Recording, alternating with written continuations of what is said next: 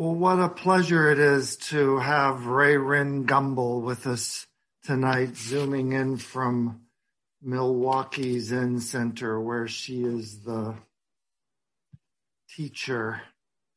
Ray Rin sat with us in Santa Cruz here for years and years, raising her two kids here in town and, and running the Golden Fleece yarn store. And she was a morning doan and did lots of things around Santa Cruz Zen Center. And then uh, when the kids got out of school, she went up to Green Gulch to continue her Zen studies. And, uh, and now she's the teacher there at uh, Milwaukee Zen Center. So thank you very much, Reirin. Thank you, Patrick, and everybody else. It's wonderful to see your faces Many of you I remember very well. yeah, this is, it's been a long time. I, um, I think I came to this Santa Cruz Zen Center in 95 because uh, we lived in Bonny Doon for few years and then we moved to the west side and then I was able to come regularly. Yes, that's, and then I think I left, yeah, I left in 2003. So I was around the Zen Center for quite a while. And I remember that uh, there was a fundraising and we were asked, what does the center mean for you? And I said, it's an anchor for me. It, it, it grounded me. It helped me together. yeah, it was not an easy time. And so now being in Milwaukee is wonderful. I, I actually right now I'm alone in this big house. the Zen Center is downstairs. I'm here in my um, apartment on the second floor. Yes, uh, and I would like to present a koan tonight. I'm sure you all know it. Nanchuan kills a cat. I've always felt quite uneasy about this koan and have for a long time avoided it because this kind of violence has no room in a zendo.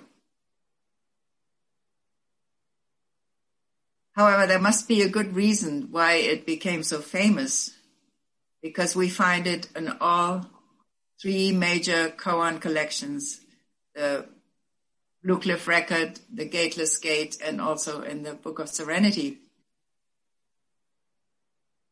So first about Nanchuan. In uh, Japanese, it's Nansen. He was a Chan master during the Tang Dynasty he was a student and Dharma successor of Matsu, very famous Master Matsu. In the year 795, when he was in his 40s, he had already had his enlightenment experience with Master Matsu. Uh, he left and settled in a self-made hut on Mount Nanchuan. That's where he got his name his dominating. And he lived there in solitary, uh, er, eremitic solitude for three decades until a high government official came to see him and became his student. And then he became well known and he was asked to start a monastery. And they say that at his place there were always hundreds of monks. So he became a very, very famous teacher. And his, he had 17 successors and we probably know Zhaozhou best Zhaozhou or Joshu in Japanese. So this lineage of Matsu, you know, we know Baizhang, Guishan, there were some ferocious people there. They would, you know, twist people's noses, make loud shouts that people were deaf for three days, and um, use their stick and hit people. But Nanchuan actually wasn't known to be violent. He was, he seemed to be a pretty gentle person. And I think this is the only case I have heard that an innocent creature was harmed. So this is very strange. Why did he do that? I'm going to read the koan from the Gateless Gate. This is with the with the commentary by Koun Yamada.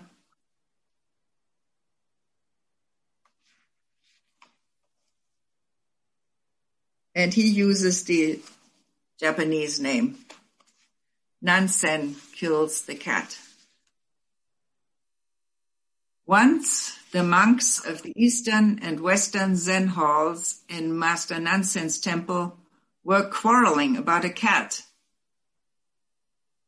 Nansen held up the cat and said, You monks, if one of you can say a word, I will spare the cat. If you can't say anything, I will put it to the sword. No one could answer. So Nansen finally slew it. In the evening, when Joshu arrived, returned, Nansen told him what had happened.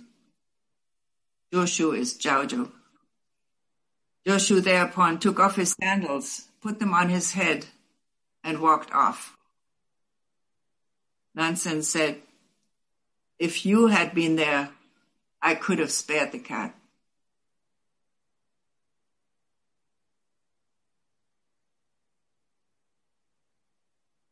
My immediate thought when I heard this koan for the first time was the story of King Solomon in the Bible, where two women are arguing about a baby who is the rightful mother. And when they cannot agree, Solomon takes this sword and says, well, I'll cut, cut it in half and then you can each have half. And of course, the, one of the mothers right away said, no, no, no, don't kill the baby. Give it to the other person. And he knew she was the right mother. When we hear about the Eastern and Western halls, that's quite a common way to separate monks if you have a large number of people, like in, at Gulch, we would have the dragons and the elephants, uh, who would, one group would make, would do a job and the others would study and then it, they would switch. So it's easier to handle a large number of people when you put them into groups. So, but that also causes factions, right? And so it's quite understandable that they were arguing. Now they were arguing about a cat. And of course, it could be that maybe they like to have a pet around. You know, in the monastery, you don't have much touch it may be really sweet to, you know, stroke the cat kitty and have a kitty around. That that might be very nice in a monastery, and maybe they wanted it for them. Each each group wanted wanted to have the cat. Also, maybe the cat might kill the mice. But I think these are Zen monks. It's more likely that they were arguing about you know, something like, does the cat have Buddha nature? Some Zen problem.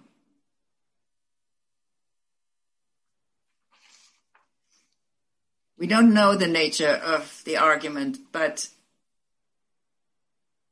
Probably it was something in that order. Well, obviously the teacher got tired of it. And this is not unusual. Wansong mentions a different but similar situation in his commentary in the Book of Serenity. So this is a quote. Chan Master Yuan Tong Shu of Fayan saw two monks standing together talking.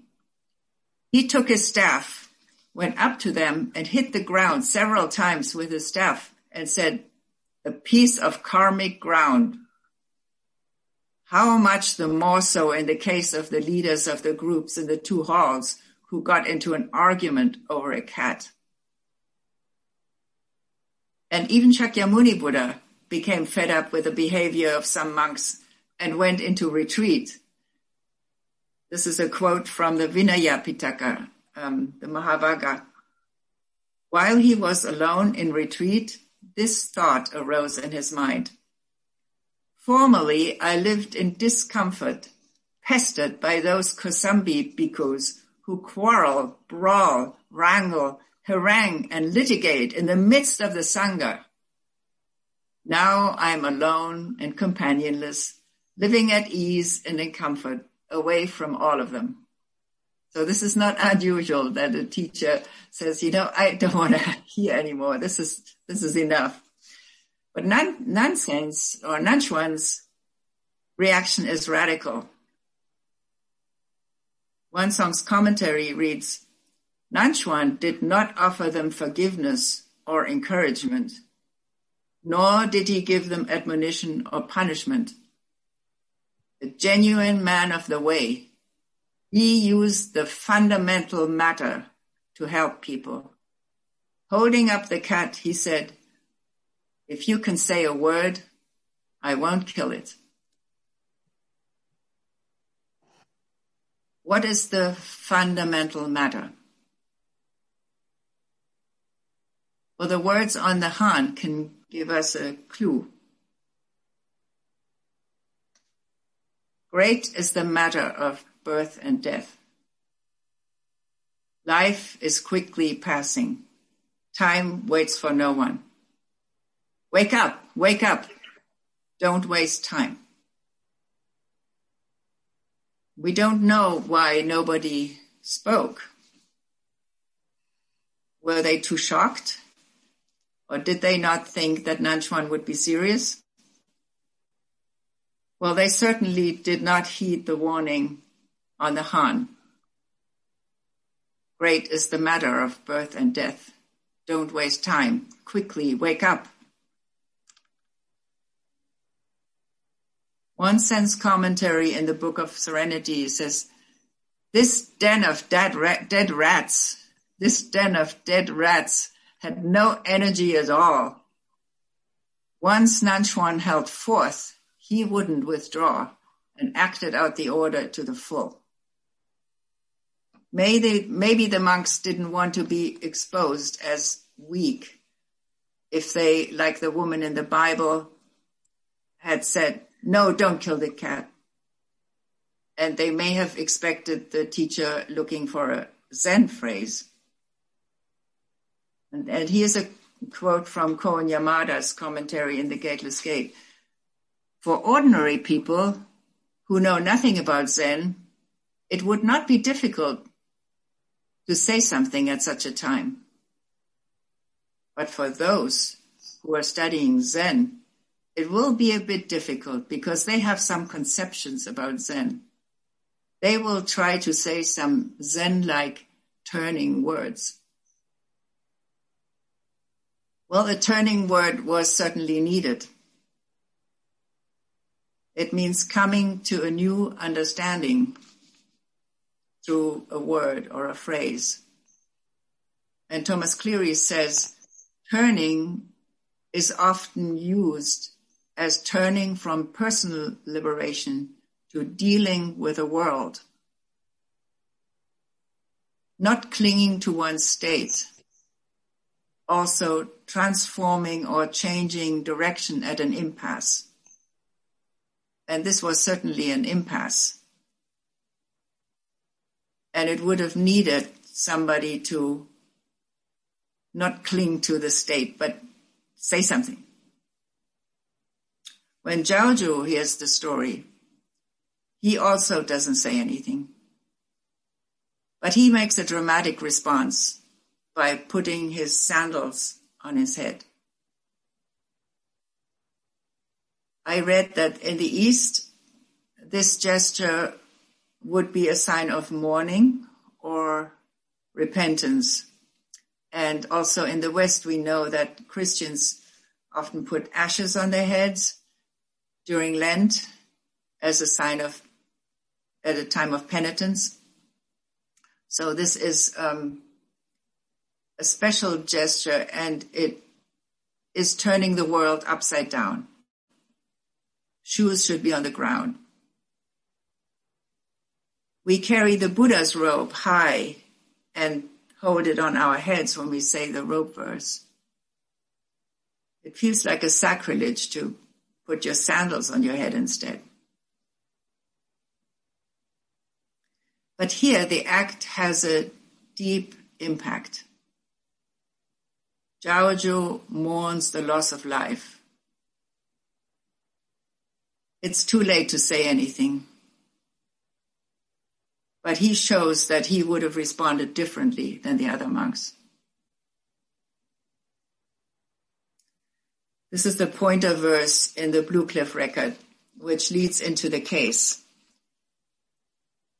Where the road of ideation cannot reach, that is just right to bring to attention. Where verbal explanation cannot reach, you must set your eyes on it quickly if your thunder rolls and comets fly, then you can overturn lakes and topple mountains. Is there anyone in the crowd who can manage this? At Nanchuan's place one day, the monks of the eastern and western halls were arguing about a cat. And Yuan Wu notes, it's not just today that they are haggling together. This is a case of degeneracy. And when no one responds to the master, he says, what a pity to let him go. A bunch of lacquer tubs. What are they worth? Phony Chan followers are as plentiful as hemp and millet. lacquer is a precious material, right? Maybe they felt they were precious. What a pity to let him go. And there's more in the comment commentary in the uh, Gateless Gate about Joshu.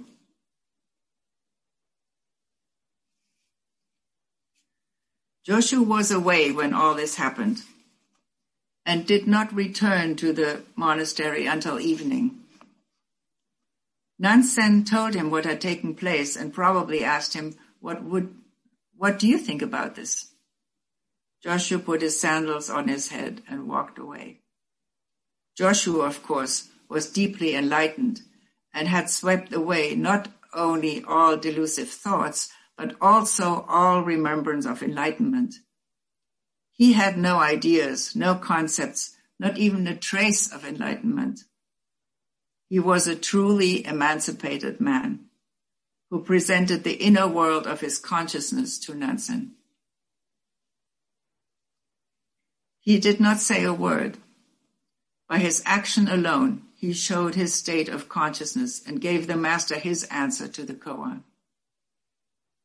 In that action, there was no discriminative thinking, not even the thought that sandals belong on the feet and not on the head.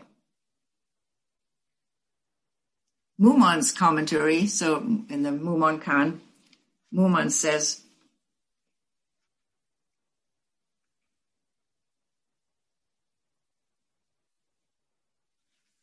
What is the meaning of Joshu's putting his sandals on his head?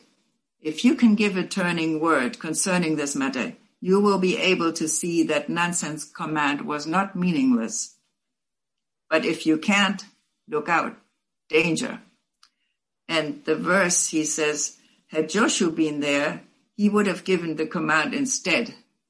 Had he snatched he had he snatched away the sword, even Nansen would have begged for his life. So um, the commentary is What do you think it means to put sandals on your head? Can you give a turning word?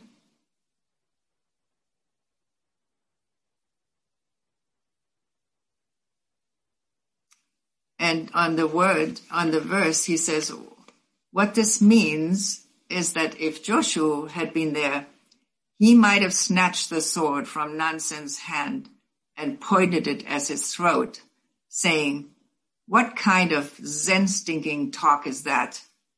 Then Nansen would have begged for his life. The verse seems to appreciate Joshu more than Nansen, but this is only theoretical. Nansen is no less great than Joshu.